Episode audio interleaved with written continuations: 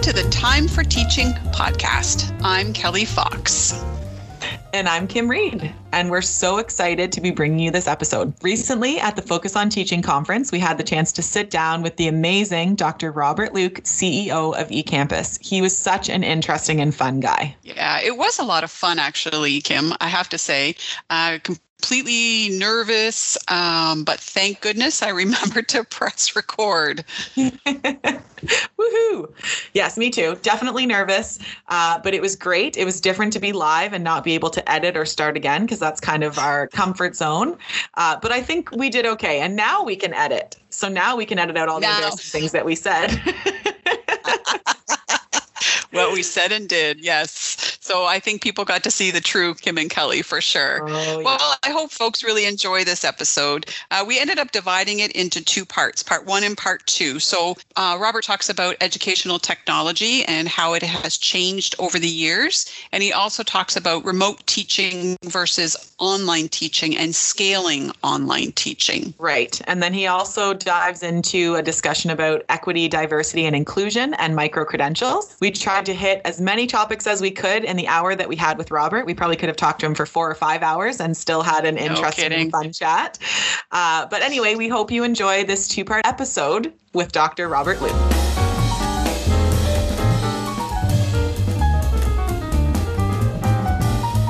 Welcome, everybody. I am Kelly Fox, and I am the co host of the Time for Teaching podcast, and very happy to be here with you today. I'm Kim Reed, co host of my mom's ninth favorite podcast, Time for Teaching. And I just want to clarify, Kelly, that by happy, you mean terrified, right? Completely terrified, absolutely. So we have uh, currently 95 people uh, on the call today. Um, and so thank you, everybody, for uh, joining us today. But I will confess that usually when Kim and I are doing our Time for Teaching podcast, it's the two of us laughing at our own jokes or high fiving each other, and we can edit out things. Okay, so we're thrilled to be here at the 2021 FOTC and are excited to welcome Dr. Robert Luke, CEO of eCampus, here with us today. Yay! Hi, thanks, team. Robert is an incredibly innovative, accomplished, forward thinking, inclusive, and intelligent fellow. His list of accolades is long, like longer than the lineup for vaccines at Shoppers right now. He's very well versed in the world of post secondary education, having spent the last 20 years working pretty much equally in the college and university systems in Ontario. And if you're like us, you may be a little interested in taking a minute to get to know Dr. Luke as a person before we invite him to share as a professional. So here we go.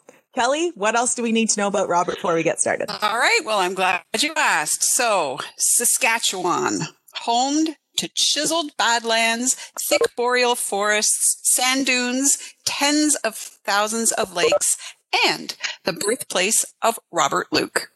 Robert had a strong affinity for education and learning right from the start, sharing that he, you know, air quotes, was and am always happy to be learning. A sentiment I'm sure many of us working in this field share. Robert's favorite subject was contextual and changed throughout his educational journey, but a passion for literature, which he calls words, worlds of words. I just love that. And a unique and interesting course during grad school called Ghost Postmodernism. We might have to talk a little bit about that one. Resulted in a couple of notable favorites. His pet peeves in, is his pets providing early wake up calls, usually about 10 minutes before the alarm clock, which is about the most precious moments of sleep. He recently watched and loved the Academy Award winning Netflix documentary, My Octopus Teacher, which is highly recommended. And he believes happiness is a state of mind, which is nourished by many things, including connections to nature. He was a carpenter before he became an academic so he can provide confident and informed insight on systemic uh, inequality in education and possibly also make you a kick ass side table. Robert, we're thrilled to be sharing this virtual space with you today. I hope the fire isn't too hot for you. Thanks so much for being here. Thank you very much, uh, both of you. I'm really, really appreciate the opportunity to chat with you today. We're so happy to have you here, and we've thoroughly enjoyed getting to know you over the last little while preparing for today. So we're going to jump in. So when we were asked to host this fireside chat, we asked ourselves, are we the best fit for this interview? No. No. but have we risen to the occasion and prepped and practiced so that we're feeling confident and prepared? Also, no. No. but are we excited about today and having the chance to chat with you, Robert? Heck yes. So let's jump in. All right. So, Robert, we did some good old fashioned online creeping. That's how you get to know people these days. And we learned Right? that you held held positions as both a courseware development specialist at the University of Lethbridge and a researcher in the Adaptive Technology Resource Center at the University of Toronto around the time when Shania sang You're Still the One and Will Smith was getting jiggy with it. So, we know that you've got some deep roots in the ro- in the field and world of educational technology. If you could speak uh, to the Robert, so if you could talk to the Robert of the late 90s and early 2000s now, what would you tell him? So, how has ed tech and the place of technology in education changed in the past two decades? Um, what do you think the role of educators is in the expansion and growth of educational technology? Great questions. I think the first thing that I would do is I would tell the Robert of the 1990s to buy Netflix stock when they did their IPO. Missed opportunity Absolutely. there. Uh, um, and you know, maybe the world would, my world might be a bit, bit of a different uh, space uh, had I taken that. If I could go back and take that advice, um, but I think, I mean, certainly from an educational technology perspective, I mean, I think it's important to understand that we've always had technology in education. Right? We've had the VCR. Some of us may have had Beta Max, is that what that was called? you know, the television, the radio, printing press.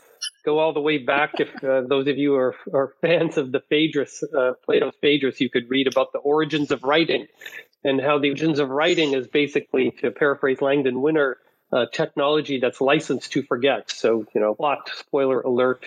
If you don't want to go read the Phaedrus, um, the idea is that Thoth, who I think was the god of writing, said, "Oh, this writing thing is bad because it's going to make people forget. They won't have to remember things anymore." So, like, we have to understand that there, we've always had technology in education. And I think the big difference is uh, with the, the internet and the World Wide Web, uh, what we have is uh, a more dem- democratic, if you will, uh, availability of information. It assumes a lot of things, though. It assumes uh, digital literacy, and I don't mean you know being able to take a picture and post it on Instagram, but digital literacy for productivity and what that means to be able to use these tools in teaching and learning, which I think is a is a big deal. Uh, it in, it also assumes access, accessibility. On the one hand, uh, the work that I did at the University of Toronto uh, was uh, really focused on accessibility. So working on, on technology for people with disabilities, and how is it that we can ensure that people can access a um, like a given environment. Uh, Jutta Treviranus is the director there, uh, and as it turns out, she's now over at OCAD University, where I came from before here. And so I got to work for her again as a VP research. It was my job to uh, support her at OCAD U. Uh, but she has said before she does a lot of work on inclu- what's called inclusive design now. That that know, disability fundamentally is a mismatch between a person and the environment that they're in. And so, for example, we're here on a on a discussion. We have audio, we have video. Um, if suddenly the audio didn't work, we would all have a functional disability at that moment in time, and therefore our accessibility is is affected, impacted. And so, one of the ways that we address those is to ensure things like closed captioning, for instance, um, which happens simultaneously, which is is is there to ensure that people can access information as it is produced. In this case, in real time. Actually, pro tip: you may not know this, uh, but closed captioning. The most wide use, wide use, or biggest use of closed captioning are bars, uh, because that's the place where you know people are talking loudly, but they still want to hear what's happening on the on the TV. That's one of those things, actually, where uh, it would totally make sense. Um, who doesn't want to know whatever the story is when you're uh, across the, across the room of a crowded bar? Um, but I think it's it points to one of the things that that are important lesson of accessibility, which are you know what we could call electronic curb cuts, and and what makes things convenient for some makes it possible for others. And I think that's uh, that's the, the I think one of the biggest lessons that I've taken through my time in educational technology. Um, but really, to get back to answering the question that you asked, and not the question that I, I wanted to answer, um, I would say, you know, the, the place of technology has actually changed a lot. Uh, even though I started by saying that we've had a lot of technology in education from the outset, uh, really technology is more at the fore now. And you know, even because we're all working remotely in this conference, and congratulations, by the way, on standing up a fantastic conference with you know basically Thank 500 you. people coming in. This is an amazing, uh, amazing achievement and accomplishment, and I think a testament to your leadership, the collective leadership of of what you're doing there at Georgian, and and and ensuring that faculty are well supported uh, in learning how to adapt to that technology. Uh, so I think you know technology's place in education has always been there. Uh, now it's even more to the fore, and our goal should be to figure out how do we make that technology disappear to the extent that it becomes an assumed part of what we are doing. And so, you know, thinking past the, you know, the interface, if you will, and getting to the, so thinking past the transactional and getting to the transformational aspects. So we have a whole host of technologies that are working to connect us today. And, you know, the most important part of that technology or about that connection is the human part. As you mentioned, you know, we spent a little bit of time prior to this uh, getting to know each other and answering a few uh, questions. Uh, and it was really enjoyable. And, you know, I, I learned about, you know, who you are as people, which is important. And also, you know, why it's important for you to, to have these kind of conversations. And, and so to me, the technology in this case can almost disappear not quite, because I can, if I look outside of the frame, I see my computer, my cat sleeping beside me. She's not part of the technology, but she thinks she is. Um, and my point is that that we make that human connection that is based on you know the platforms uh, that we have. So I think that that that has increased, but it has increased a lot of other things. Our knowledge of disparity, our knowledge of the need for access and accessibility, and I think you know to your last point about the role of educators and the expansion and growth. The one thing that I think is incumbent upon us is to experiment and learn and ensure that good pedagogy drives the, the use of a technology that we don't want to live in a technologically determined overly techno, technologically determined determined world and sarah wendorf greg kelly and georgian team are, are the superstars and i also learned that jill won an award today uh, so congrats to Jill for being awesome. She did. Sorry about that pause there. This is the one time when I asked for no distractions and I have someone banging on my door right now. someone going, Mama, Mama. One hour, people. That's all I need. okay. So wonderful. So there's so many great things to pull out of that, Robert. So thank you so much. So when we're talking about the idea of moving from transactional to transformational, um, we want to talk a little bit about what the transition or the um, the translation into online teaching looks like. So I hope you'll bear with me here because there is an important question buried in this. I promise. So I just want to put it out there. this seems so random now. Now that I'm not just reading it on the paper and I'm actually saying it out loud, I'm just to go for it. so I have a lime intolerance. It's not an allergy. I just can't stomach them. I suspect that it's linked to a night in college where a friend brought over a few bottles of tequila she had carried with her on a trip to Mexico and a bag of limes. I'm sure you can you can uh, figure out what the rest of the story is. So the bottom line is, I want to like limes, but there's a negative association with the morning after the night before that's just too real for me. And I promise I am inching my way closer to a question here. this past year has really been a year of innovation and experimentation with some amazing lessons learned. We have also heard from some that they cannot wait to get back to face to face because it's the only way that they feel confident engaging their students and that online teaching isn't for them, at least not now. My thought is that there's been a particular picture painted of what remote teaching is, isn't, does, and doesn't do. So faculty may continue to associate a negative experience from the pandemic to online learning in general. So I guess my concern is that folks may be linking online learning to COVID and remote learning the same way that my brain links limes to tequila. Hopefully that made sense. So how can we help our faculty to love limes or online teaching? And what is eCampus's role in this? My first reaction is salt. Where's the salt in that? Uh, it's there. that Trust me, it is there. there. Okay, just making sure. Uh, uh, I learned years ago. This is a totally random story, but Crispin Glover made me a margarita once in New Mexico, which we can get to later. Wow. Um, but I learned that the secret to loving limes and so tequila is agave syrup. So that's just a pro tip. Um, it's, it's, Thank you. It's a really good. You're welcome. You're welcome. I, I, I you know. Where were you ten anyway. years ago? so I think you're. I mean, you're. I think what you're. What you're. The issue you're raising is actually quite important, and it, actually you're raising a couple of issues. One, what does normal look like? And two, uh, is the is the limeness of online emergency remote teaching any way related to the tequila of pandemic? I think it's how I how I get that, and how do we you know maybe shake that up with some agave and possibly some orange liqueur to make a margarita out of that, so that when we get to post pandemic, we're I don't know, having a cocktail uh, clearly uh, where Kelly is uh, outside party.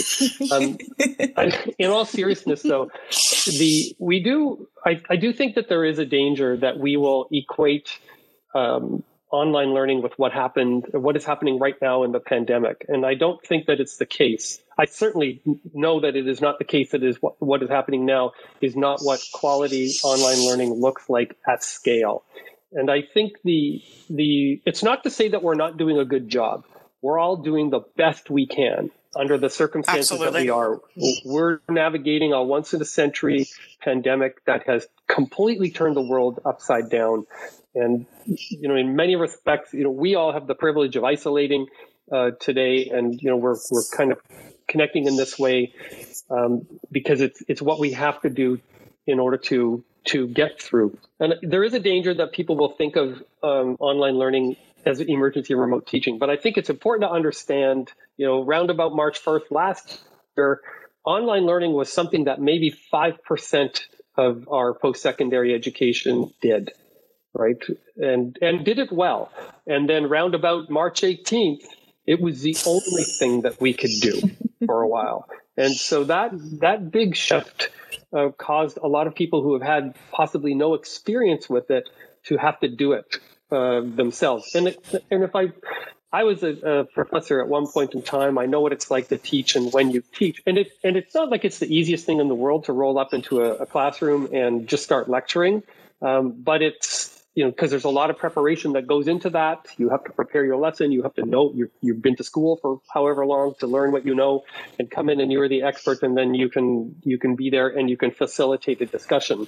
Online learning requires us to think a lot more in advance and to do a lot of preparation. And when we are not experienced with that, we're maybe not resourced to that at scale uh, and we're uncertain, it puts us in a in an awkward position. If I'm the professor and it is my job to be the person who knows something about whatever topic I happen to be teaching, I used to teach human-centered design. Uh, suddenly, I'm in a position in online learning, if I have no experience with it, of not being the expert in control of the teaching environment or the learning environment. And that's an incredibly risky thing on a personal level. So for every person's every person's uh, experience. And so I think it's we have to understand that first of all. We have to understand that not everybody had that experience uh, a priori. So before the the pandemic, I read an op-ed in one of the newspapers uh, early on, sometime last year, early on in the pandemic, and it was a, a prof at a university saying, you know, this virtual learning is not real learning, and went on to make this argument how the only real learning was him going into a classroom, standing before students and opining and bringing forth the wisdom of many years of, of erudition that he had been the beneficiary of. And I, and I think that that's a very dangerous set of assumptions. And it tells me that virtual learning is not real to that person. It's not real learning to that person precisely because that person has no experience with virtual learning and probably no experience as virtual teaching. And it's very important to understand that when we don't teach people how to teach, we shouldn't expect them to be proficient at doing this. So I think there's a lot of assumptions based on on the on what you're saying there and how we start to unpack that is to start to you know bring that kind of human-centered design to things and say, well, what did we collectively experience when we had to? Um, what does it look like in the future? Because I'm I'm not certain. First of all, I don't know when we are going back into face-to-face learning uh, at scale. I think this is not an area where where anybody necessarily wants to be the leader. I think it's important for us to collectively make sound decisions based on you know the best public health uh, that guidelines that we can. Uh, but when we do, uh, it's probably the case that we will have a lot more hybrid learning um, because there are good things about it. I look at the future, I think about the future as being one about options. And one thing we know is that, so like, let's clearly understand that there are access issues, accessibility issues, and equity issues that need to be ended to that we have a, a better understanding of now.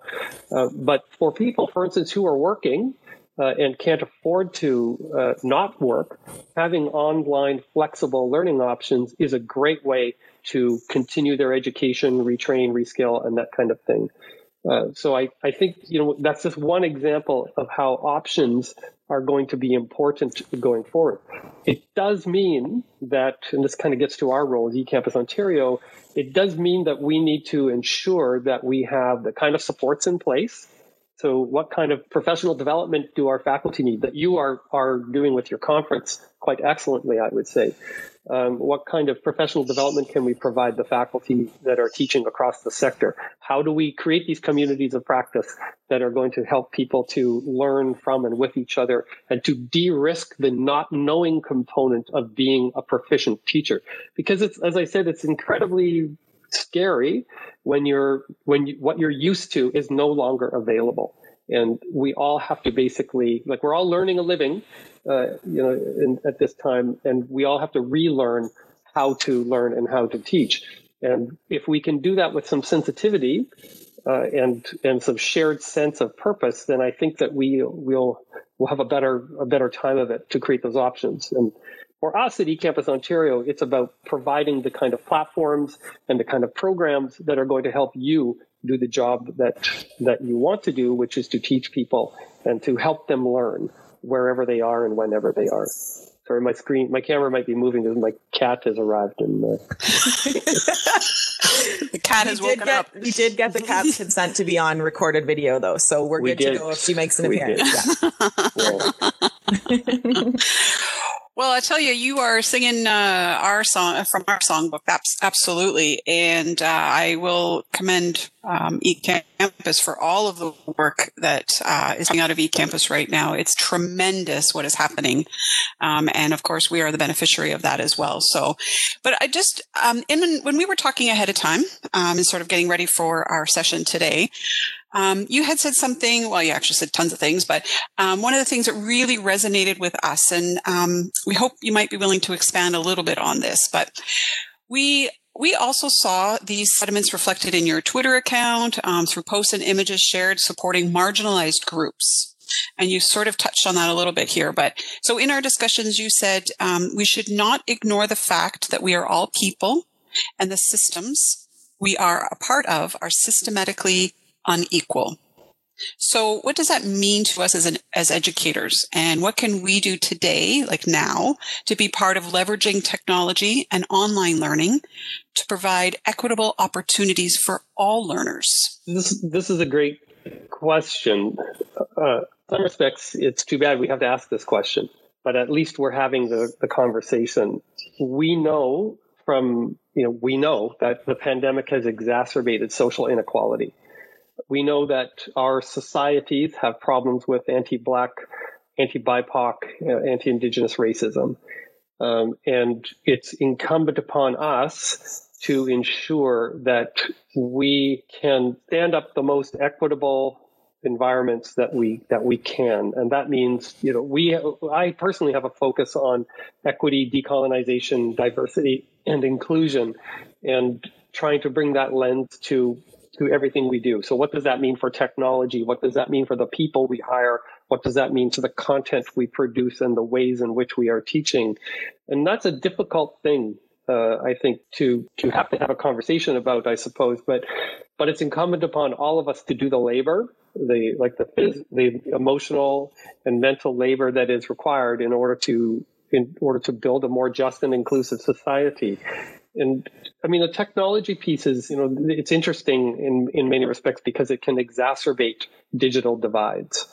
Uh, you know, like there's so many technologies that are uh, that are at play today, right? It's my laptop is in front of me. Uh, you know, it's standing on a little thing with, to bring it up, so I don't have to like bend down to look at it. Uh, it's powered into a power. It's on my Wi-Fi, which is you know hooked up to the the the the wider internet through some gigapop TCP switches that are moving. Like there's so many things that are that are going, and all of those things have been built with certain biases.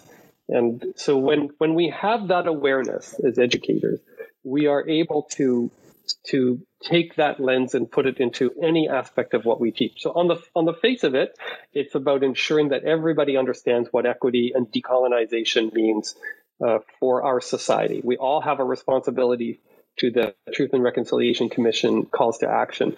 And so that as a content area needs to be taught and it can be taught in any medium, right? It could be taught online, face to face, hybrid, what have you. But we also need to take that lens to interrogating the location of the technologies that we use and also the, the disciplines that we teach across the board. And so in some respects, technology is is um, it's almost in the background of, of that discussion, uh, yet it is it is a conveyance. Uh, uh, so it's our ability to broadcast on the one hand, and so for example, um, you know we have a lot of content in the in the virtual li- in the open library uh, that and a lot of content coming that'll be produced about decolonization and diversity and equity and inclusion, and that can be shared. And so there's some there's an example of how educators, people like you, are creating content for distributed mediums or flexible or online learning, putting that in a place like our online library, the open library, and enabling that to be shared. So in that case, technology is actually quite material to how we are helping the the uh, EDDI, equity, decolonization, diversity, and inclusion mandate that we all have and share. Um, across the board and and when we when we think, so when we think about technology like that it's enabling but we can't lose sight of the fact that not everybody has a has a high throughput connection. Uh, there are people in the north who don't uh, have. Uh, there are people. You know, I happen to live in East Toronto. There's people north of me, not far north of me, who don't have a reliable uh, internet connection. Yeah. Um, I was thinking further north than Barrie, but yeah, sure. Like it's uh, like it, it, it, it's not actually that far north. Like even up in you know north of Ajax and places like that, that we have people. So we have staff that live everywhere, and, and everybody's access to technology is not the same. Uh, the time and the ability, you know, those are those are all things that layer on on top of each other. Uh, I, I mean, I think the, the answer to this is quite simple: that we have a responsibility. We have an ability to respond to the social context in which we currently live, and as educators, we have a special responsibility to provide leadership. And that leadership is also followership. It's like, I don't know. I'm, I don't know all the answers to this, but it's still incumbent upon me to do the emotional labor that is required to ensure that that everybody can see themselves uh, in the in the future. Those options that we talked about before, they have to be available to to everybody. One, one thing I would add to this, you know, we talk a lot about AI, artificial intelligence, and there's a lot of good work happening now that shows that artificial intelligence has a lot of baked in biases in it because it's built by people. And when those systems are, are built with baked in biases that, that you might not even see, the person making it might even, I'm not biased.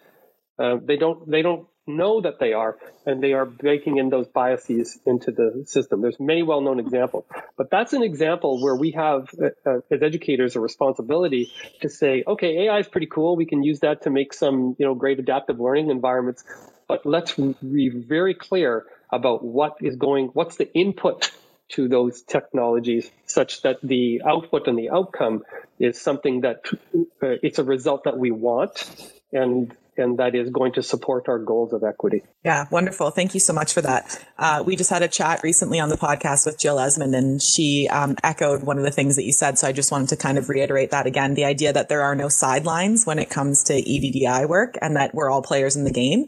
Um, and so if you, you know, feel like you want to get more involved, it sounds like eCampus has some wonderful resources. Georgian has some wonderful resources. I'm sure Cambrian and all the other colleges represented here also have wonderful resources. Um, so if you're looking for a place to start, you're already in the game.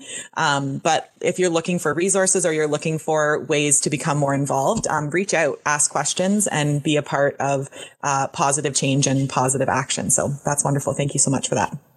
Well, no, for sure. And, and just it's worth reinforcing that because a lot of people have resources and let's share those resources. That's one of the things that we believe in open educational resources, the open library. It's there for you to use things, yeah. Uh, like to, to use and adapt them and, and contribute. And when we do that, we create a better a groundswell that, you know, the rising tide lifting all boats. So that's the end of part one. Please join us uh, for the next episode at part two with Dr. Robert Luke.